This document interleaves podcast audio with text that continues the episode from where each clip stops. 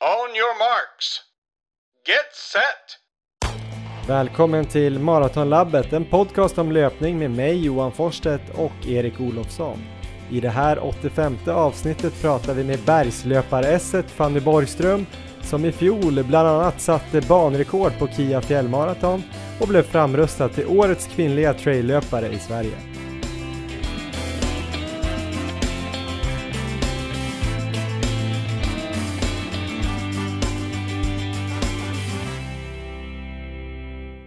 Ja, då ska ni alltså vara varmt välkomna till avsnitt 85 av podcasten Maratonlabbet. Eh, ett avsnitt som spelas in mitt i semestertider, så jag hoppas att ni alla har det bra vart ni nu än är.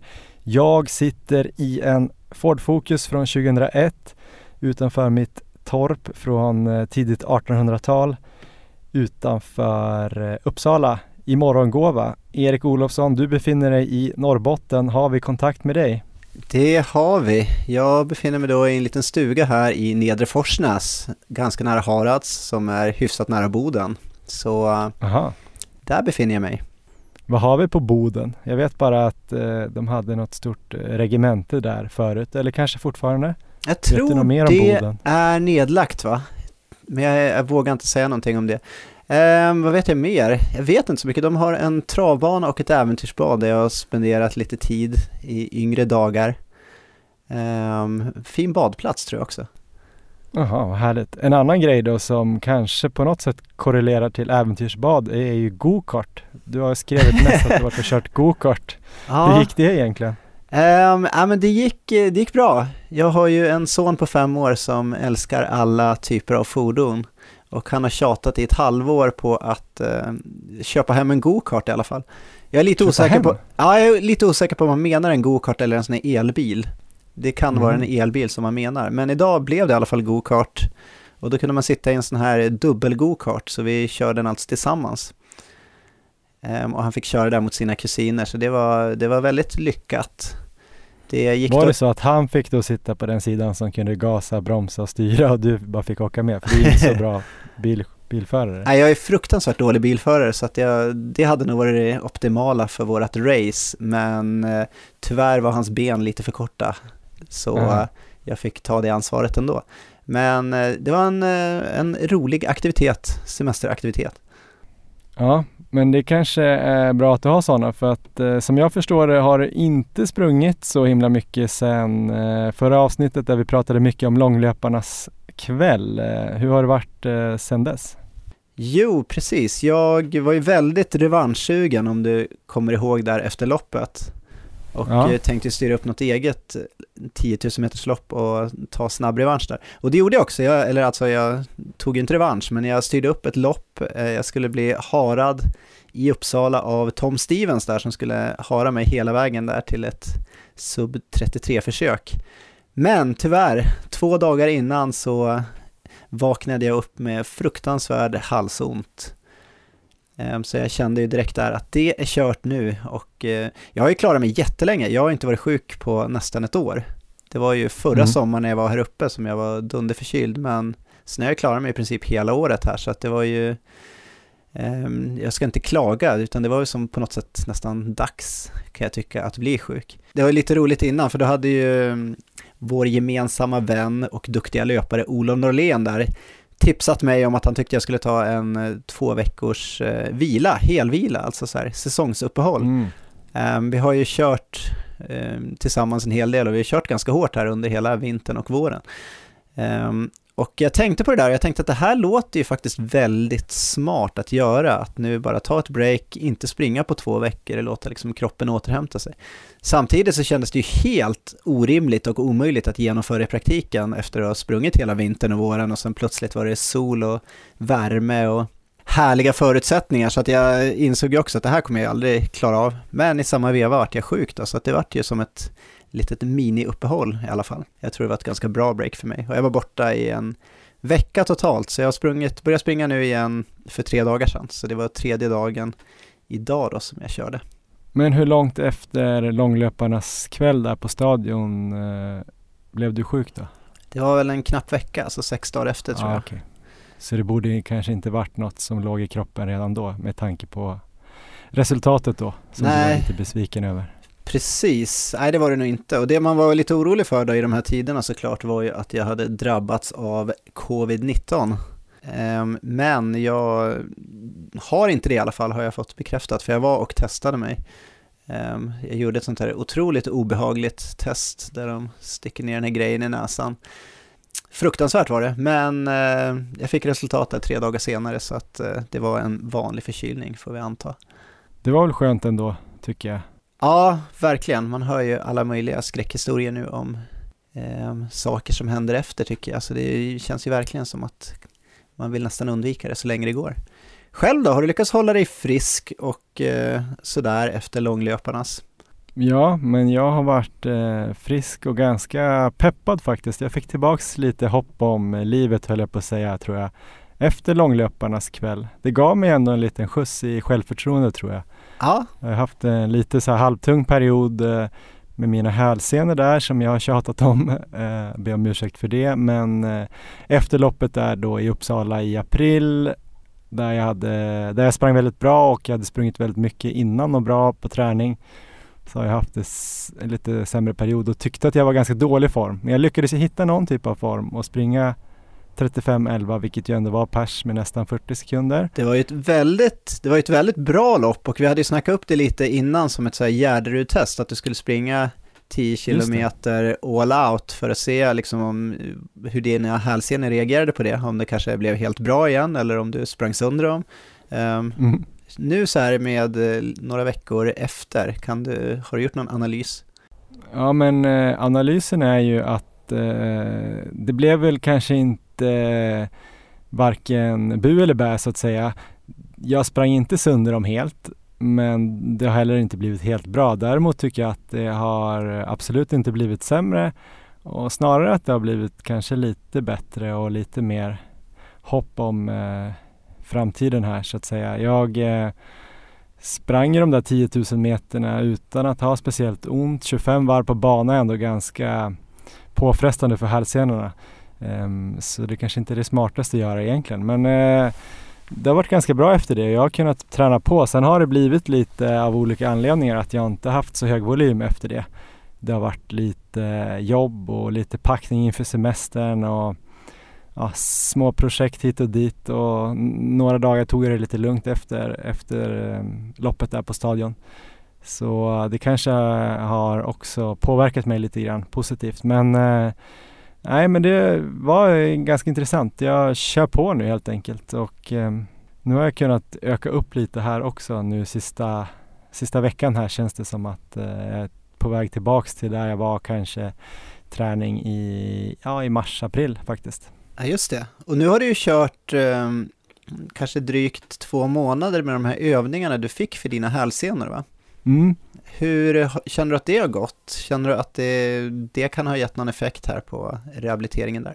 Jag tror faktiskt det. Jag har ju jobbat mycket med eh, att då få till då styrkan både i bålen men också kanske lite mer eh, i eh, högra gluteus då, alltså rumpan och få lite bättre träff därifrån och sen eh, också kanske få lite bättre vinklar när jag springer så att jag försöker ju ta med mig det där från då rehaben jag gör eh, hemma ut till eh, löparspåret så att säga. Så att eh, jag tänker ganska mycket på både på att eh, landa rätt på foten, ha rätt frekvens, ha öka upp frekvensen lite grann.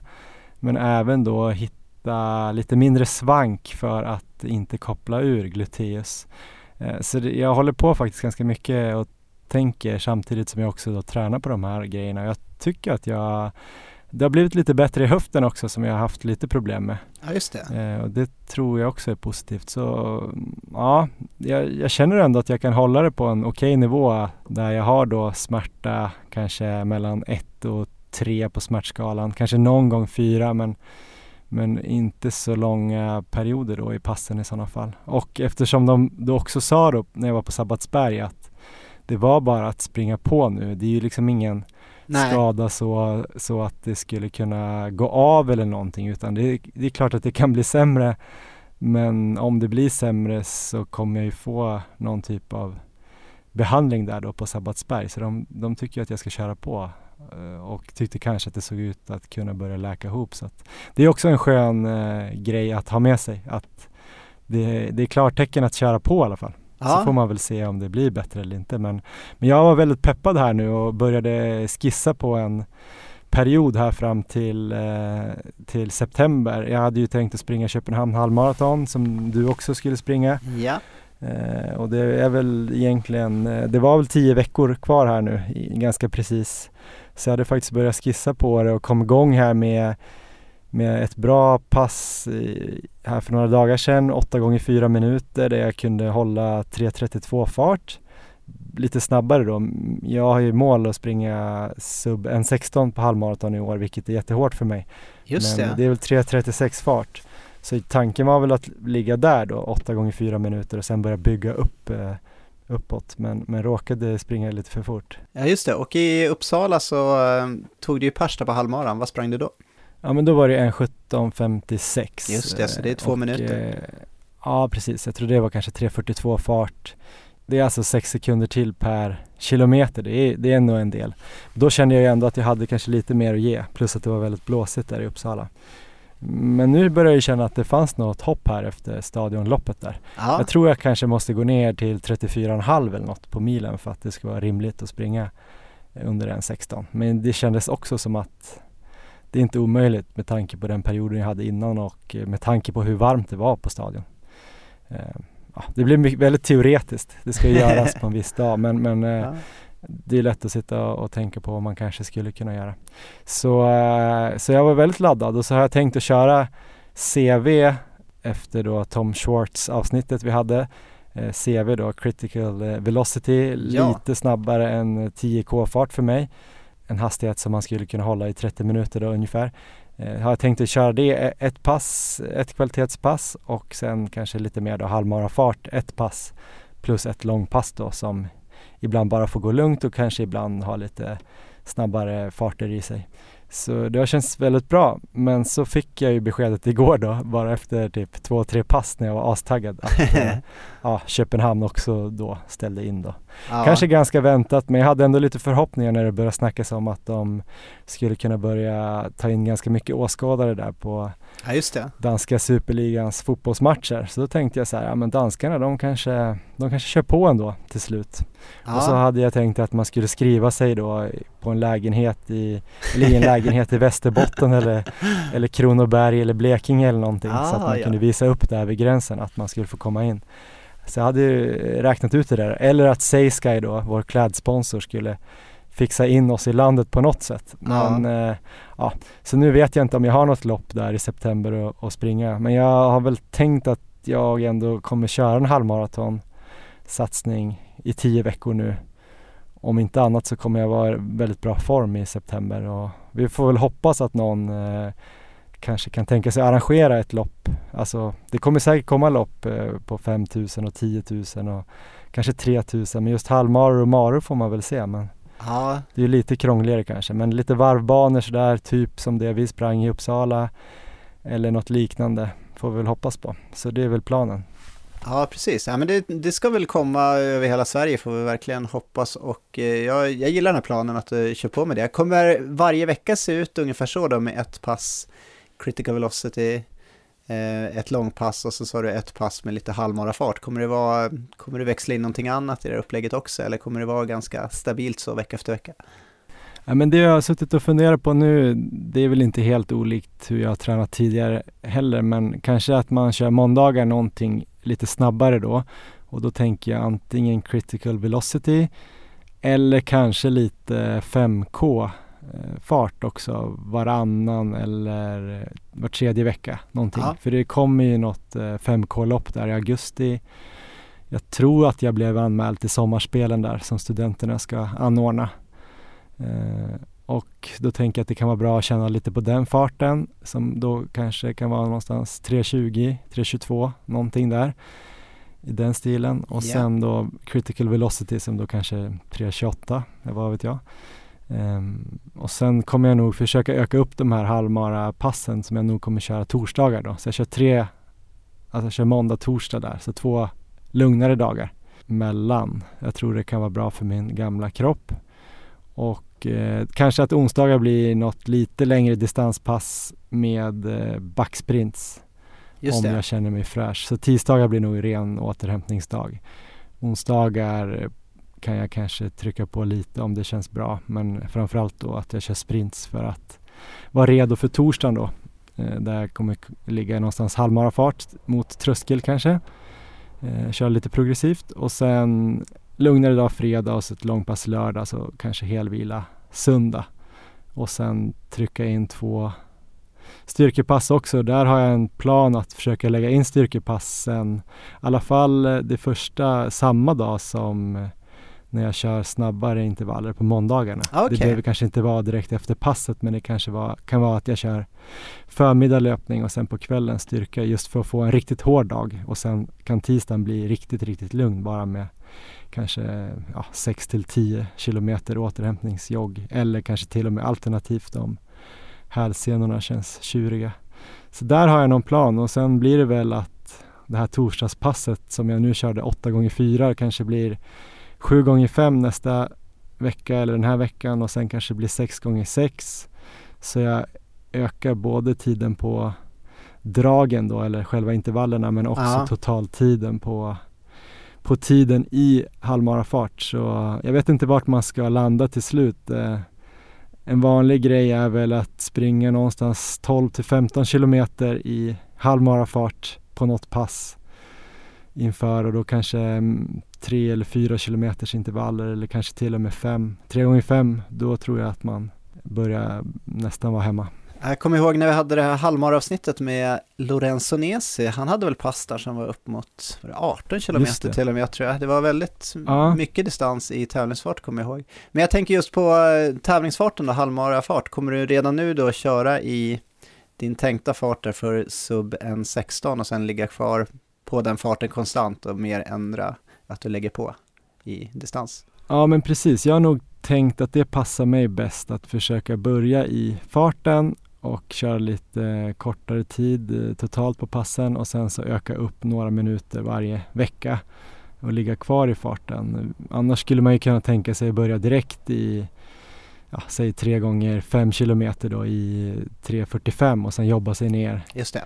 I fart varje vecka men jag vet inte, jag har någon gång läst där att eh, har man lite mer fart än uthållighet och volym så kanske man ska börja med farten och sen bygga på volym. Hade jag haft en bättre grund och volym kanske jag skulle gjort tvärtom, jag vet inte. Men eh, vad skulle du ha gjort? Ja, men jag tror det kommer passa dig bra så att det, det tycker jag känns helt rätt. Sen har jag också tänkt att jag skulle kunna vara lite snäll mot mig själv och faktiskt kanske ligga i 3.40 på vissa av de här passen. I alla fall i början av passen och sen jobba mig neråt om det Ja, känns det. fräscht. För, för det kan ju vara en sån blåsig dag eller en regnig dag eller lite kuperad bana eller ja, du vet en dålig känsla i benen och så. Men det funkar ju inte så bra sist för då råkar jag ju vara jättepigg och trycka på. Kanske hade vilat lite för mycket men eh, så någonstans mellan 3.36 och 3.40 tror jag att jag ändå kommer ligga. Ja, jag tänkte, nu är det ju så här en sex veckor sedan tror jag, sedan vi körde det här avsnittet med Tom Swartz om critical velocity. Och nu har vi väl Just det. båda provat i alla fall ett par sådana pass. Hur har dina Mm. upplevelser varit av att eh, köra i de farterna? Ja, men jag tycker att det passar mig jättebra. Sen har inte jag varit uppe på mer än sex gånger tre minuter som jag körde igår faktiskt. Eh, Så jag har inte varit uppe på åtta gånger tre som jag vet att du har sprungit eller åtta Mm. gånger en kilometer har väl du gjort. Ah, Så sju. lite- Okej, sju gånger en kilometer. Okej, men eh, så jag har väl haft eh, totalt då 17-18 minuter. Eh, men det har känts bra. Jag tycker att just att det är de här tre minuterna passar mig bra. Det går att trycka på ganska hårt. Ja, det blir någonstans runt 900 meter eller strax under. Ehm, känner, det känns hårt men inte sådär att jag behöver ställa mig med händerna mot knäna och hulka efter den sista. Så Ja. att, eh, jag försöker köra efter hans rekommendationer där och kanske ha en eller två kvar i, i rockärmen om det verkligen skulle behövas liksom. Så att jag inte kör all out. Och sen igår körde jag då 3 gånger 30 sekunder sprintar i runt tre fart innan och eh, 3 gånger 30 sekunder efteråt också. Så jag Ja, kryddade med lite eh, ännu snabbare grejer också. Eh, Ja. ja, just mer för neuromuskulär anpassning och sånt där. Eh, steget och teknik. Hur har det känts för dig? Jag tycker det har känts väldigt bra på dem. Jag har ju kört en kilometer så det har blivit lite, lite längre tid än tre minuter, men inte så mycket. Och eh, men jag tycker det, första gången jag körde då kunde jag väl känna lite att jag var lite ovan kanske med de farterna, så jag var lite orolig Mm. för skaderisk och så. Men eh, överlag så har det känts jättebra. Jag hade något pass där jag helt enkelt gick ut för hårt och gjorde det här misstaget som han var inne på. Att han, vill ju att, han vill ju att man ska köra dem progressivt och gärna starta lite långsammare och sen få en progression genom hela passet. Jag hade något pass som jag brände och körde alldeles för hårt de två första och då fick jag verkligen betala och eh, få känna då på slutet att jag kunde ju inte hålla alls de farten jag ville. Men när jag lyckats med att gå ut lite lugnare första och sen så få en fin progression på det så känns det väldigt bra. Jag känner just där han pratar om rent biomekaniskt att man får ut steget på ett helt annat sätt. Så det tror jag kommer gynna mig väldigt mycket och eh, jag kommer köra det en gång i veckan här framöver nu. Mm. För det, ja, nej, det, känns, det känns spännande tycker jag. Mm. Kommer du ligga kvar på den eh, volymen då, typ sju gånger en och sen öka i fart eller kommer du bygga upp passet längre först och ligga kvar i de farterna du har legat på? Jag kommer nog ligga där på sju gånger en kilometer ungefär tror jag och sen kommer jag väl eh, sakta öka farten lite grann. Um, Ja. Beroende lite på, ja det är ju så mycket faktorer också som spelar in med väder och om det är plant där man springer, om man springer på bana eller nu kommande fyra veckor så kommer jag ju bara springa på grusvägar och jordvägar till exempel så då kommer det bli lite, det. lite annorlunda här uppe men eh, det känns ju väldigt bra å andra sidan att bara springa på skonsamt underlag här framöver. Jag tror faktiskt att det var de där passen också som kickade igång mig lite grann inför det här äh, loppet på stadion som ändå gjorde att jag kunde prestera hyfsat där. Ja. Att jag fick springa lite i de här farterna som jag kanske hade lite respekt för eftersom jag hade sprungit så mycket bara lungdistans i maj och, och början av juni där. Att jag inte hade sprungit så mycket snabbare alls. Så just att få vara där i 10k fart och snabbare ehm, gjorde nog mycket för både ja, mentalt och fysiskt. Ja, Så men jag tycker det verkar, verkar klokt. Ja, jag kommer ju även hålla fast vid tröskel också så jag kommer ju köra dubbeltröskel siktar jag också på en gång i veckan. Mm. Ehm, så jag tror de två i kombination tycker jag känns eh, väldigt spännande. Så eh, det är väl lite så mina, min eh, kommande, vad ska man säga, trä, mitt träningsläger här och vi får se hur mycket träningsläger det blir. Jag har, hade ju som plan här när jag åkte upp att jag ska försöka springa väldigt mycket och eh, sova mycket och äta mycket och så vidare. Men jag börjar redan nu inse att det, det är så mycket andra aktiviteter som ska in med go-kart och eh, annan sysselsättning för femåringen här så eh, återhämtning kanske inte blir lika bra som jag har tänkt mig men eh, jag, har, jag har en sån här tanke att kommande fyra veckor så ska det vara det ska vara critical velocity, dubbeltröskel och köra det här de här Ingebrigtsen-backarna 20 eller 2 gånger 10 gånger 200 meter försöka köra de passen varje vecka fast det kanske blir mer eftersom tre kvalitetspass varje vecka det blir för mycket så tror jag kanske fem kvalitetspass på två veckor kommer vara mer rimligt. Få in lite extra vila emellan. Så eh, det blir som en slags grundträningsperiod där plus att jag ska försöka ligga uppe på så bra volym som det nu är möjligt. Kommer du lägga in långpassen där också då utöver det där eller hur kommer det se ut? Jag har nästan tänkt på att offra långpassen under den här grundperioden, försöka få in Mm. Men sen så kommer jag ha många dagar när jag kanske kör dubbla distanspass och ändå kommer upp i så här i 35 kilometer ändå. Eh, Men jag funderar på det, försöka sikta in mig på de här kvalitetspassen jag nämnde istället och sen mer när man kommer in på en specifik period, kanske mot ett maraton, där mer börja ta tag i långpassen igen. Vad tror du om det? Jag tror det är dumt att liksom släppa långpassen nu eller tror du att det kommer funka? Nej, jag vet faktiskt inte. Jag tycker kanske att du skulle kunna hålla kvar långpassen men köra dem väldigt lugnt i sådana fall. Ja, Eh, Det skulle ju kunna vara en tanke att köra dem om du kör. Jag vet inte om du kommer köra. Nu sa du fem pass på två veckor istället för sex pass. Så ja, att du kör dem någon dag men kanske kör, du behöver inte köra lång, lång pass. Du kanske kör runt 25 och eh, i distansfart. Det, det borde ju bli mer återhämtning för dig. ja. Så kan du hålla det ändå på en hyfsad nivå. något sånt tänker jag. Jag har också funderat ganska mycket på att överge den här äh, veckocykeln som man tänker på hela tiden. Äh, för det blir ganska lurigt. Vi brukar ju snacka om att man kanske skulle ha två lugna dagar mellan äh, de hårda passen om man kanske också som, som vi då börjar bli lite äldre, eller vad man ska säga.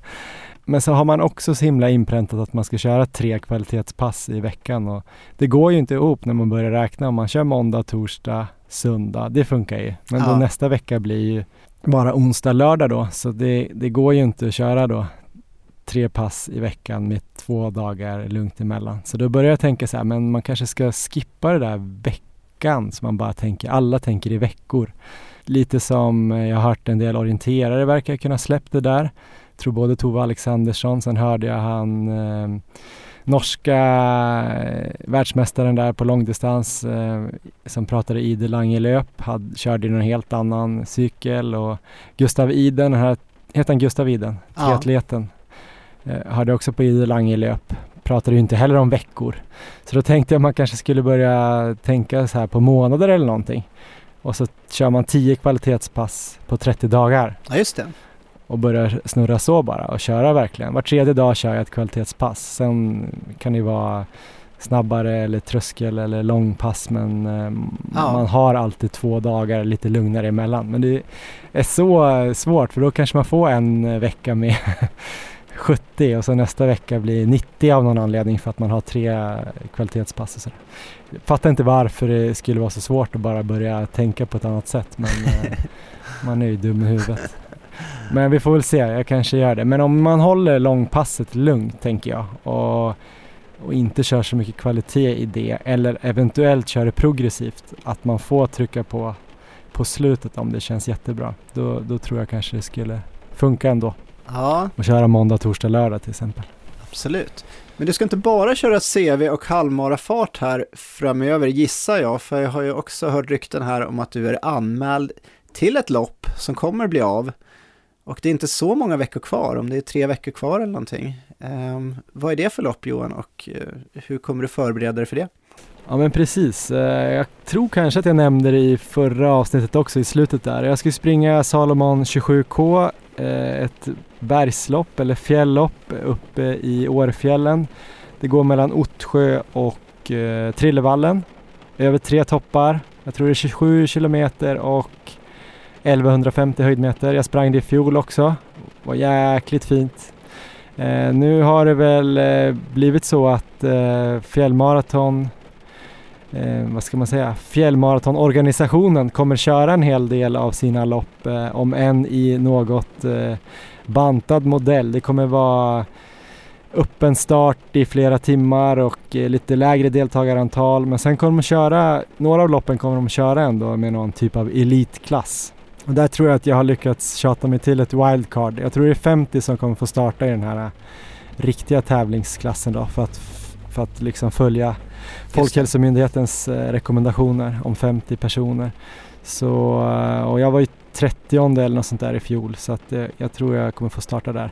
Så det går ju då 25 juli så det är väl två och en halv vecka eller typ två veckor när det här släpps. Jag måste ju få in lite mer långpass och med lite mer höjdmeter i mig innan dess. Och vi kommer ju åka upp här till Jämtland nästa vecka också med familjen och hälsa på ja, farmor och farfar, mormor och morfar. Alltså inte mina utan Elmers. Eh, och då ska vi passa på att åka upp och springa lite i fjällen också. Och sen så har jag ju faktiskt också börjat jobba lite mentalt och teoretiskt. Eh, jag har tänkt mycket på att springa i fjällen, vilket jag tycker är väldigt fantastiskt. Sen har jag också gjort en intervju med en väldigt, väldigt duktig bergslöpare, Fanny Borgström. Eh, 26-åring eh, som bor uppe i Duved utanför Åre och vann Kia fjällmaraton i fjol bland annat. Eh, hon var första tjej under fyra timmar någonsin och då har ju namn som Emelie Forsberg och eh, jag tror kanske Ida Nilsson också har vunnit där. Så hon är ju sjukt snabb och jag har ju pratat med henne så vi kanske ska lyssna på det. Så kan vi prata lite mer om bergslöpning efteråt. Det låter bra. Här kommer Fanny Borgström. On your marks. Get set.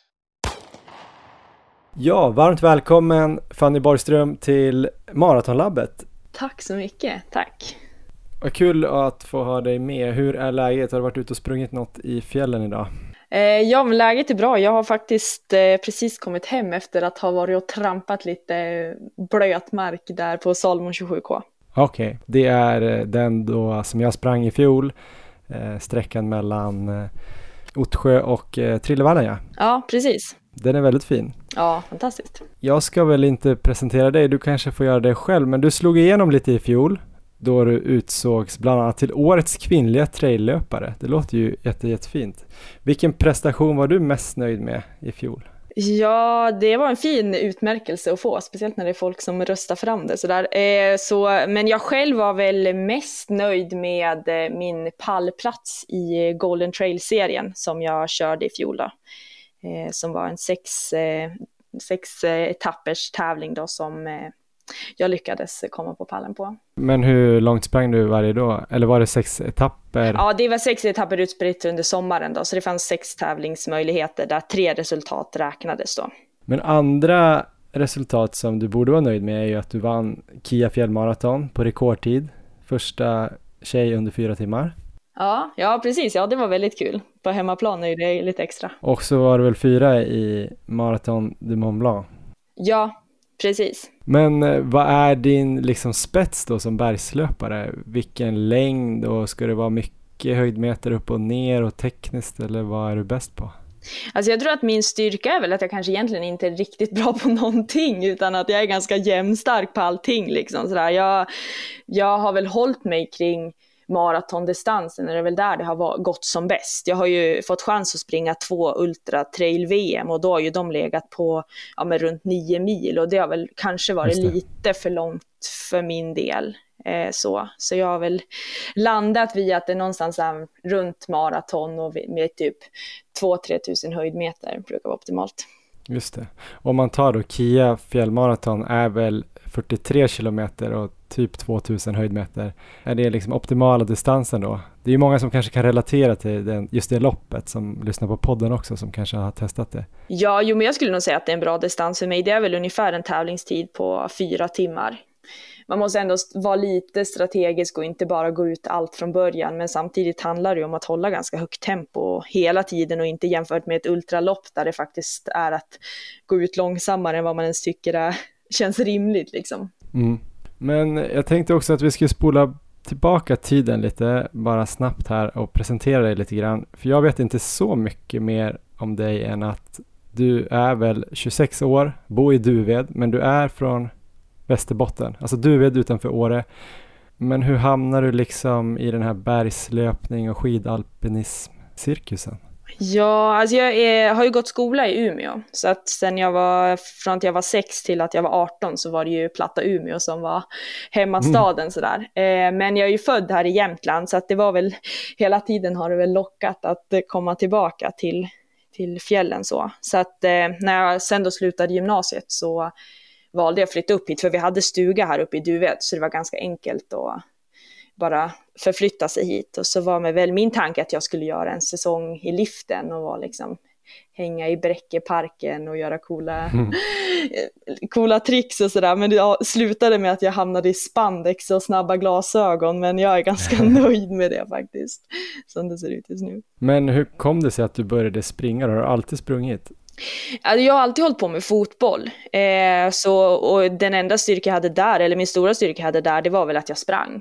Eh, jag liksom slet tills jag hade bollen och jag liksom gav aldrig upp. Jag var ingen talang när det kom till liksom själva den tekniska delen av fotbollen, men jag var liksom ja, en trogen lagspelare och gjorde jobbet. Så att jag har väl alltid tyckt om att springa då, eftersom att det var ju det som var min styrka.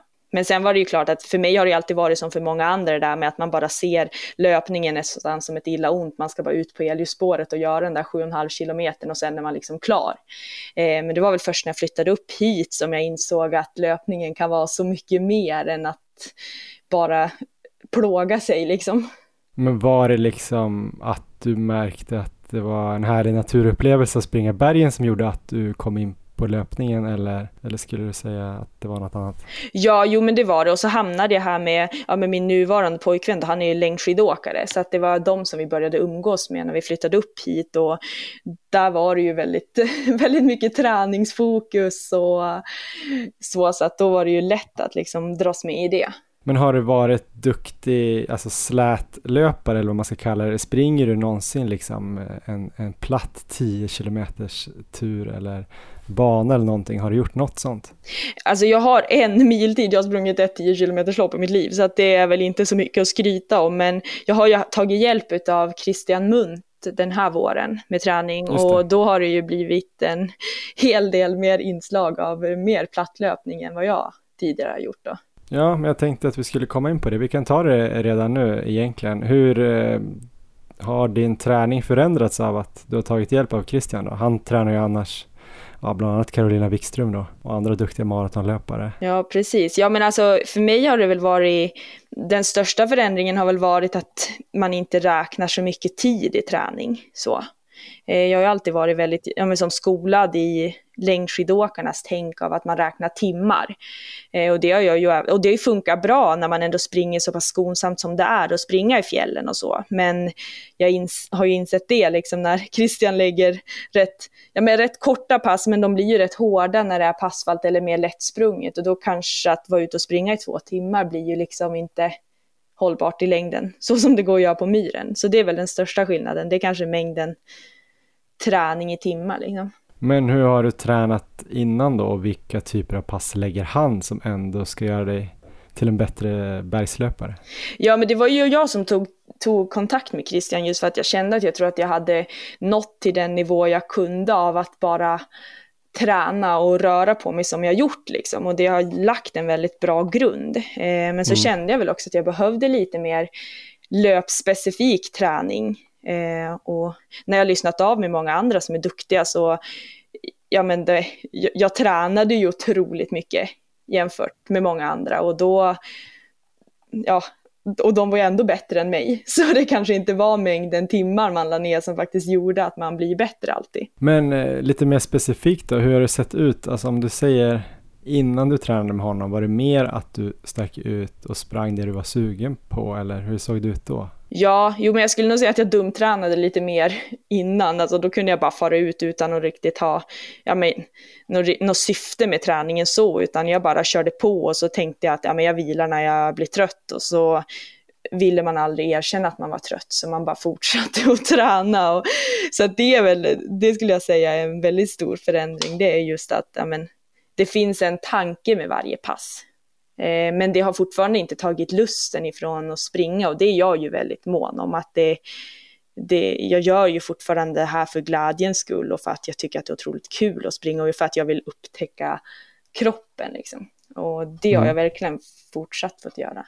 Men hur kan din träning se ut nu då om det är mer, alltså lite mer eh, hårdare pass som kanske är ja, uppbyggda kring farter och, och kilometer och sådär. Hur kan ett passa ut? Ja, alltså det var ju lite svårt i början för jag hade ju ingen känsla alls för fart liksom och jag har väl fortfarande lite svårt att veta precis vad, vad alla farter innebär och så men, men eh, jag tycker att det har varit en väldigt bra progression eh, det är jag mest nöjd med under hur den här våren har sett ut. Att det, det var en tydlig liksom, alltså jag tyckte ju det var för lite träning i början eller för korta pass i början, men jag förstår ju varför vi började där någonstans för att jag idag kan göra dubbelt så långa pass som jag kanske gjorde då i farter som mm. jag klarade enkelt förut, men ändå nu kan jag göra det under en längre period så att eh, det varit väldigt kul. Men ge något exempel då på något på ett, bra pass. På ett bra pass? Ja men typ idag, då skulle jag springa, ja det blev väl 32 kilometer totalt. Eh, och då mm. är eh, 22 kilometer skulle gå ändå liksom hyfsat hårt tempo, men ändå ja, kontrollerbart. Och sen sista fem så skulle jag bara liksom, då skulle jag ta i allt vad jag hade i princip. Så att det blev ju 27 kilometer som blev liksom själva grunden i passet och sen är lite uppvärmning och nedvärmning sådär. Eh, men sådana pass lägger ju Christian mycket, att det är liksom block med, med ganska hårda tempoökningar i liksom, eller fartökningar och så. Men uh, om, ni, om du idag sprang då i, på ett blött fjäll, så här, hur, uh, hur la ni upp, eller hur lägger ni upp intensiteten då? Går ni efter känsla då, eller puls, eller för det är kanske svårt med farten? Ja, ja den är nästan, den går knappt att kolla på, men jag går ju på känsla. Eh, mm. och det, det har funkat väldigt bra tycker jag. Eh, det, alltså jag är ju van med det, mer än vad som sagt jag är van med farter. Sen har det varit väldigt kul att se att ja, men, när jag har gjort fart på asfalt så har jag ändå känt att ja, men, vilka farter jag hanterar liksom. Det, det tror jag varit väldigt bra att känna att så här, ja, men, kommer det en platt del på banan, vilket det ofta gör när jag tävlar, så vet jag att jag ändå kan liksom driva fart. Och det har väl varit det stora målet med varför jag ville ha hjälp av Christian. Just det. Vi såg att du fick ganska bra sparring här någon gång i våras också. Du var nere och tränade lite med Carolina Wikström. Eh, hur var det? Ja, shit alltså, man får verkligen... nu inser man ju hur riktigt bra hon är.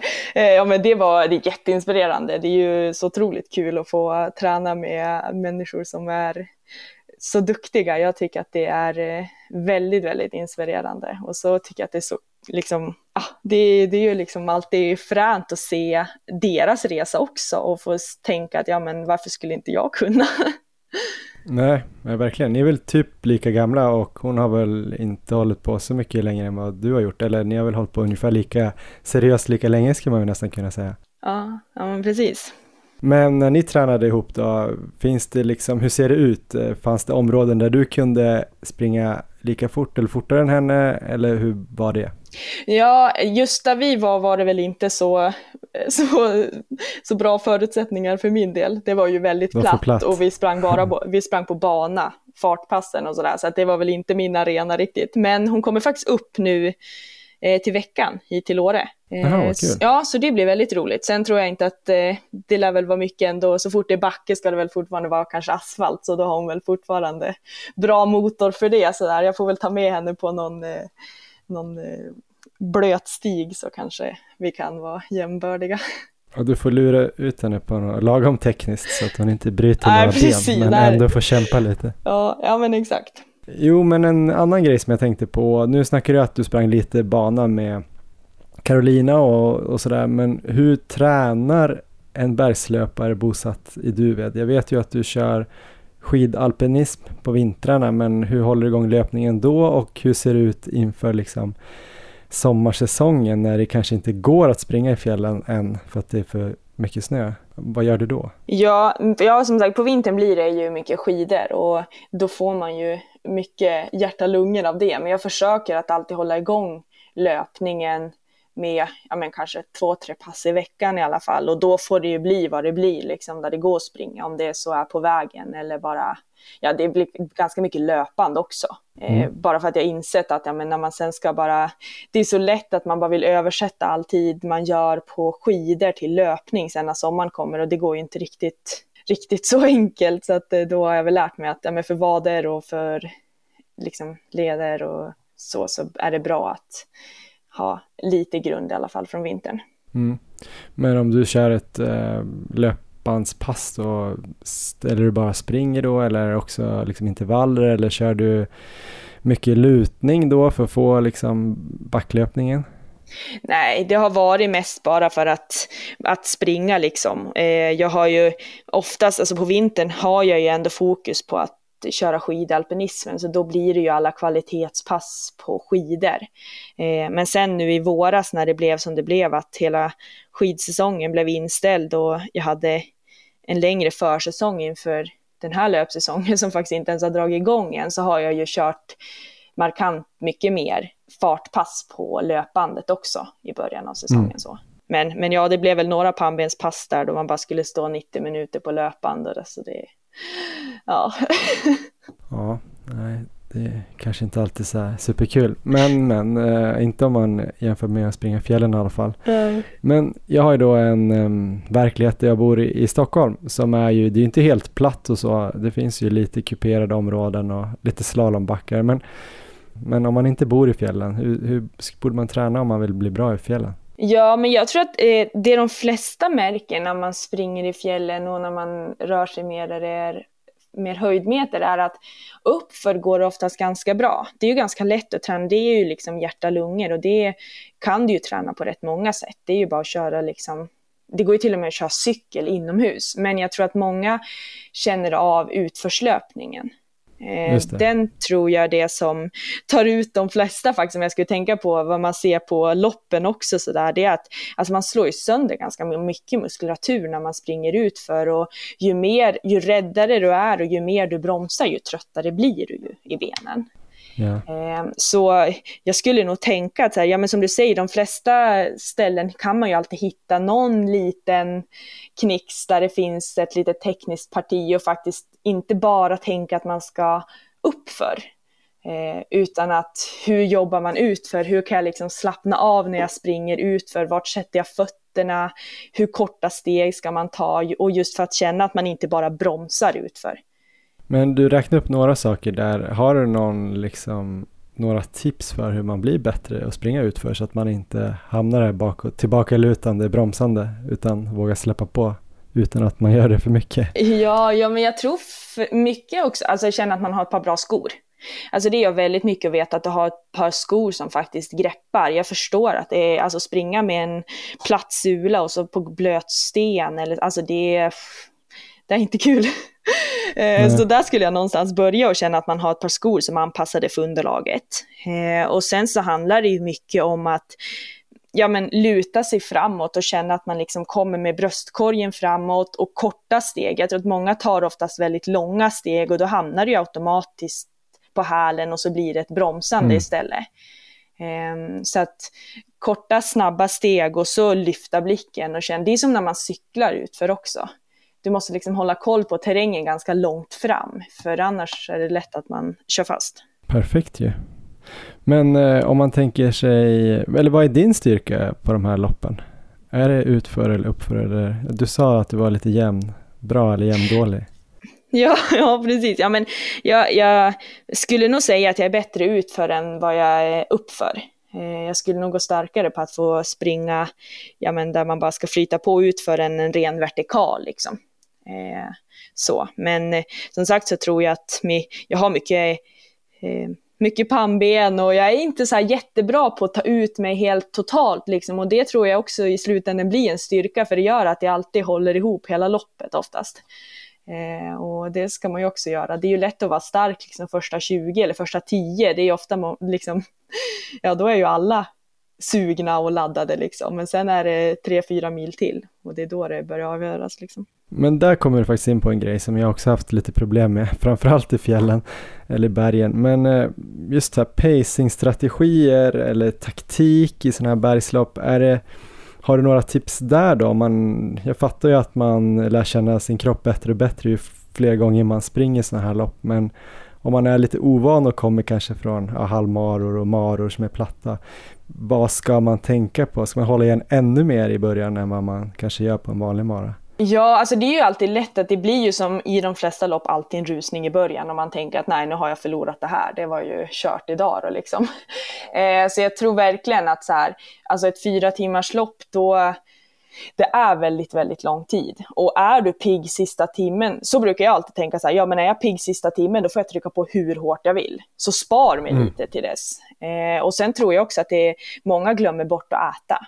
Eh, är du ute och rör på dig i fyra timmar så kommer det vara avgörande vad du äter första timmen. Så det tror jag är en viktig sak att testa det innan. När man är ute och tränar själv också. Vad vill man ha för någonting? Vad är man sugen på? Och hur ofta ska man inta någonting? Hur la du upp det till exempel i Kia fjällmaraton då, när du vann precis under fyra timmar? Eh, ja, men jag har blivit bättre på det här. Förut var jag verkligen skitdålig på att äta under lopp. Eh, men nu har jag, alltså jag lägger ju alltid upp liksom dagen innan vad jag ska ta och när jag ska ta varje sak. Eh, för under ett lopp så är det ju ofta så att man känner att nej, jag, nej, jag behöver inte nu. eller jag orkar inte eller sådär. Men om jag vet att ja, men när det har gått 30 minuter då ska jag inta de här två grejerna och så ofta har jag ju tur att jag får byta flaskor på vätskestationer. Eh, och det gör ju att man alltid får en ny flaska och jag vet att de ska vara tomma till nästa station. Mm. Eh, så jag, jag, det brukar väl, i slutändan tror man att man äter jättemycket, men det, det, brukar väl inte vara så det är. Men jag har väl i alla fall som strategi att tänka att man ska åtminstone inta någonting var 20 minut. Just det. Vad blir dina mål nu då? Som du sa är det ju en jättekonstig säsong det här men eh, det blir lite lopp här i fjällmaraveckan som det ser ut. Eh, är det något som hägrar eller vad tänker du om den här säsongen? Ja, den blev ju väldigt annorlunda mot vad jag tänkt men jag, eh, ja, fjällmaran är väl nästa som jag hoppas blir av. Då. Nu ser jag att det är många andra fjällmaror som inte blir av, så jag vet inte hur de ska få det här att funka egentligen. Då. Men eh, det är väl tanken och annars hoppas jag på att det ska vara en um, fyra dagars tävling på Azorerna som går i, i oktober, eh, som okay. är mitt mål just nu. Eh, så det hoppas jag. Oktober känns ju ändå så pass långt fram att man kanske kan hoppas att det har stabiliserats läget lite grann. Okej, okay. men hur ser det loppet ut då? Fyra etapper, fyra dagar. Hur långa är de? Ja, de är mellan 35 och 42. Okay. Eh, och så ganska mycket höjdmeter ändå. Och sådär. Men det de gjorde, egentligen skulle jag ha sprungit den här Golden Trail-serien. Som jag även gjorde i fjol då. Eh, men nu la de ihop den sådär då istället. Så ah, att det blev liksom ändå någon slags eh, tävling och utdelning av prispengar och så vidare. Ja men suveränt Fanny. Stort tack för att du ville vara med i Maratonlabbet och snacka lite bergslöpning. Ja, men tack så jättemycket.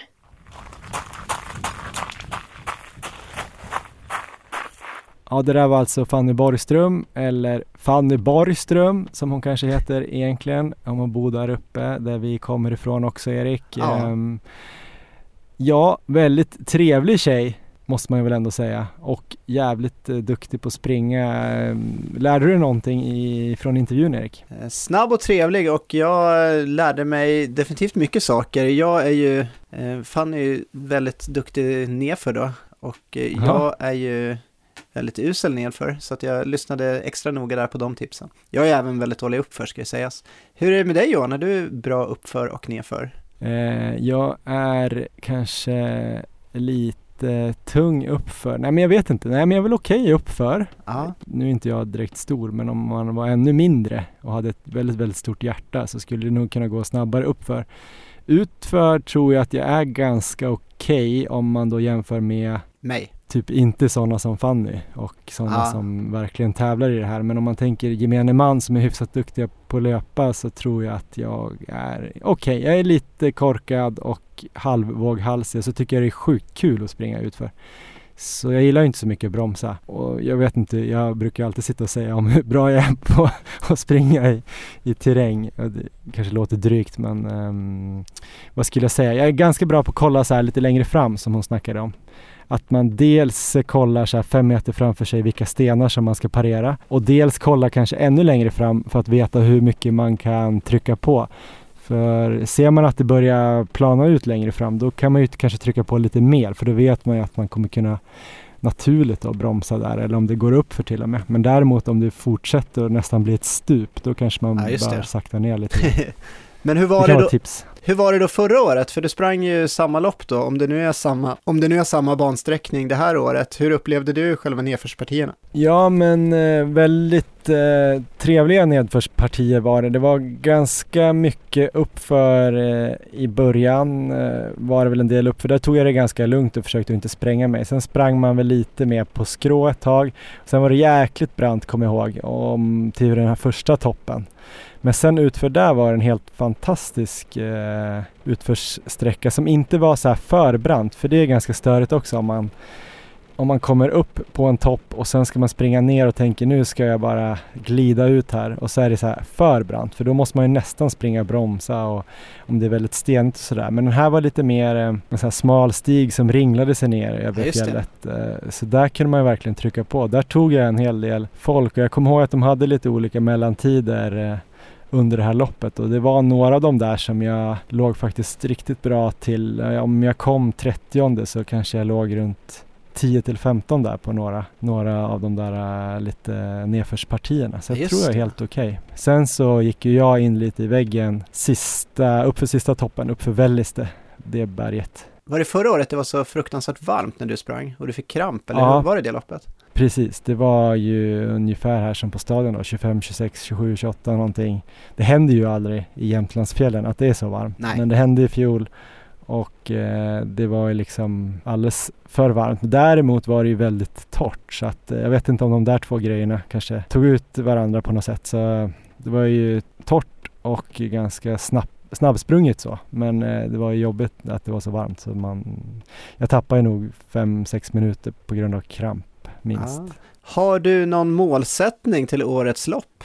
Ja, men eh, jag sprang tror jag på 2.35 i fjol och eh, jag kände att jag borde kunnat sprungit under 2.30 där. Så det är väl någonstans där, springa under 2.30. Yeah. Eh, har jag en riktigt bra dag och eh, det inte blir så här jätteblött. För det är ett ställe där de hade sagt att ja, här är det lite så här nästan myrlöpning, en sträcka. Eh, när jag kom till den i fjol så var jag lite så här, menar de här? För det var ganska torrt. Så det var liksom aldrig riktigt myrlöpning men jag såg att eh, jag såg på växtligheten att det här är en myr.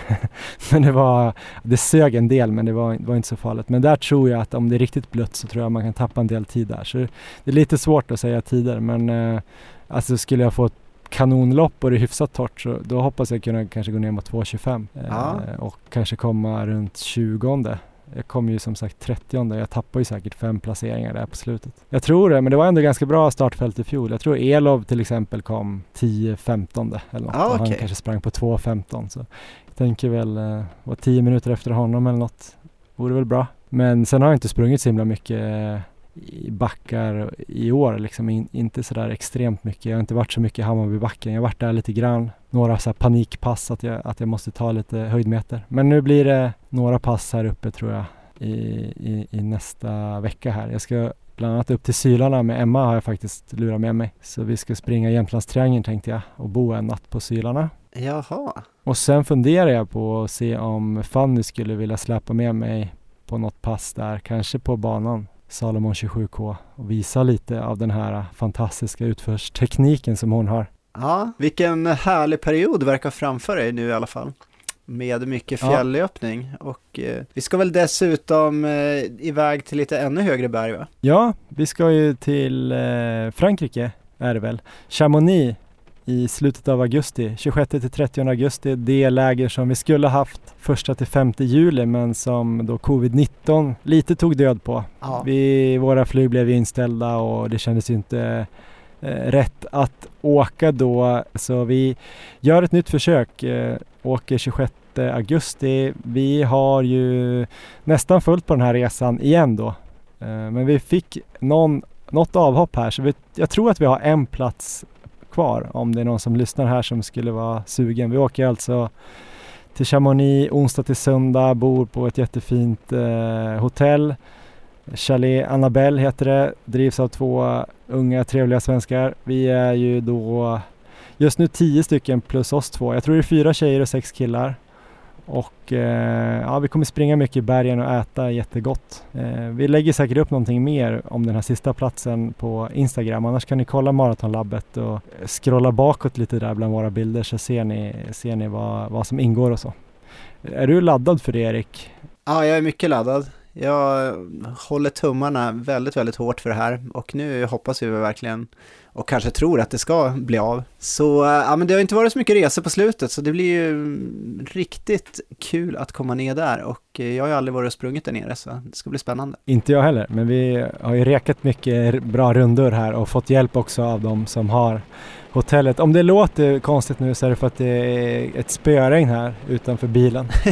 Men eh, det kommer det ju inte vara i Chamonix i alla fall. Det kommer nog vara den mest episka löpningen jag någonsin har gjort skulle jag våga påstå. Så det kommer bli magiskt. Eh, men vi kommer ju faktiskt också köra ett litet hemvävt alternativ Erik. Ja. På tal om eh, Årefjällen så kommer vi åka upp till Vålådalen igen. Vi gjorde ju ett läger i fjol som blev väldigt uppskattat. Vi var väl typ 20 personer plus oss två som sprang fredag till söndag i Vålådalen och det tänkte vi göra en favoritrepris. Ja, det ska vi göra och det, jag utsåg väl det till en av årets höjdpunkter förra året. Åtminstone ja. löpmässigt och eh, det var det definitivt. Så det kommer ju bli, vi har väl inte helt spikat eh, datumen än, det är väl därför vi inte har lagt upp än. Men när vi, i och för sig när det här avsnittet kommer ut så kanske vi har hunnit lägga upp. Så håll, eh, håll ögonen öppna om det. Ja, också på Instagram på Maratonlabbet. Vi bara inväntar några sista besked från Vålådalen och från SJ då. Tanken är att vi åker upp tåg fredag morgon, kommer upp springer ett pass på kvällen, kör långpass lördag och sen ett eller två pass på söndagen och så åker ner kvällståget.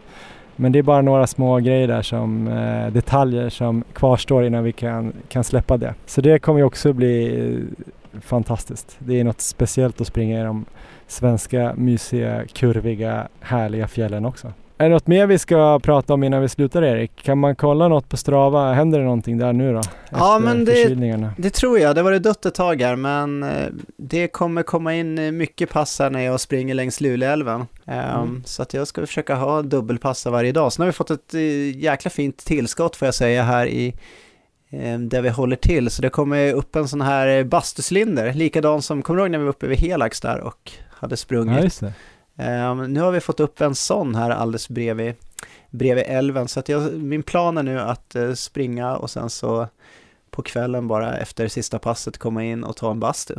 Ah, så det, det låter fantastiskt. Ja, så, uh, bada och basta eller bara basta? Jag tänker bada och basta men jag kanske ska låta den här förkylningen kanske helt försvinna. Jag hostar fortfarande lite slem och sånt där. Det vore riktigt tragiskt om jag skulle fortsätta bli sjuk nu, nu vill jag bara kunna träna på. För jag är riktigt motiverad, jag är superladdad och får liksom in en bra grundträningsperiod. Så eh, det blir fyra veckor framåt, här blir det mycket pass uppifrån Norrbotten. Så så ser det ut. Vad är det för temperatur i Luleälven nu då, om man får fråga? Ja, det gick rykten här om att det var så pass högt som 20 eh, grader.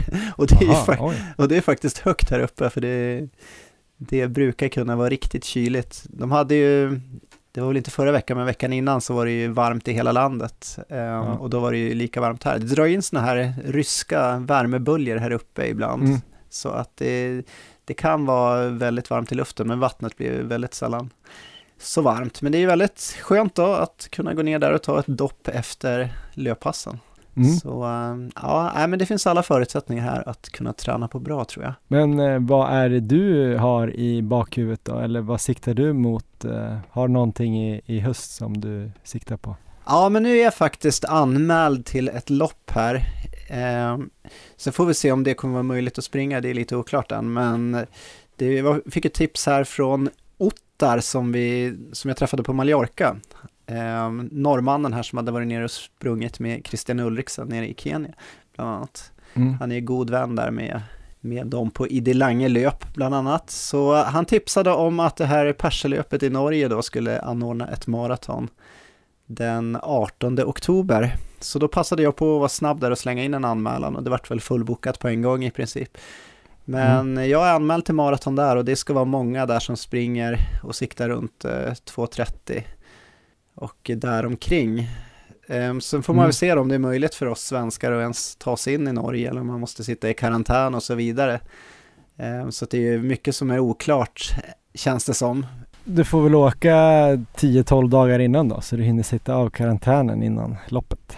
Hitta någon lägenhet med löpan och uh, ja. tejpra på. Ja, så eh, det är, väl, det är väl det lite jag har i bakhuvudet nu och då blir det som en grundperiod här uppe då, sen när jag kommer ner till Uppsala så kanske det är dags att börja gå in i den mer specifika perioden. Mm. Tyvärr, tyvärr, tyvärr, tyvärr misslyckades jag med anmälan till den där maran. så vi får väl se när jag springer en mara igen. Men äh, någon gång i höst kommer det bli av, det lovar jag på ett eller annat sätt. Men eh, det låter ju skitbra Erik. Vi får hålla kontakten och fortsätta semestra och sen ja. eh, vet jag inte om vi ska hoppas på sådär varmt semesterväder som det var för ja, en vecka, tio dagar sedan eller om man ska hoppas att det blir mer som det är nu för det är väldigt, väldigt skönt att, att springa i det här vädret tycker jag.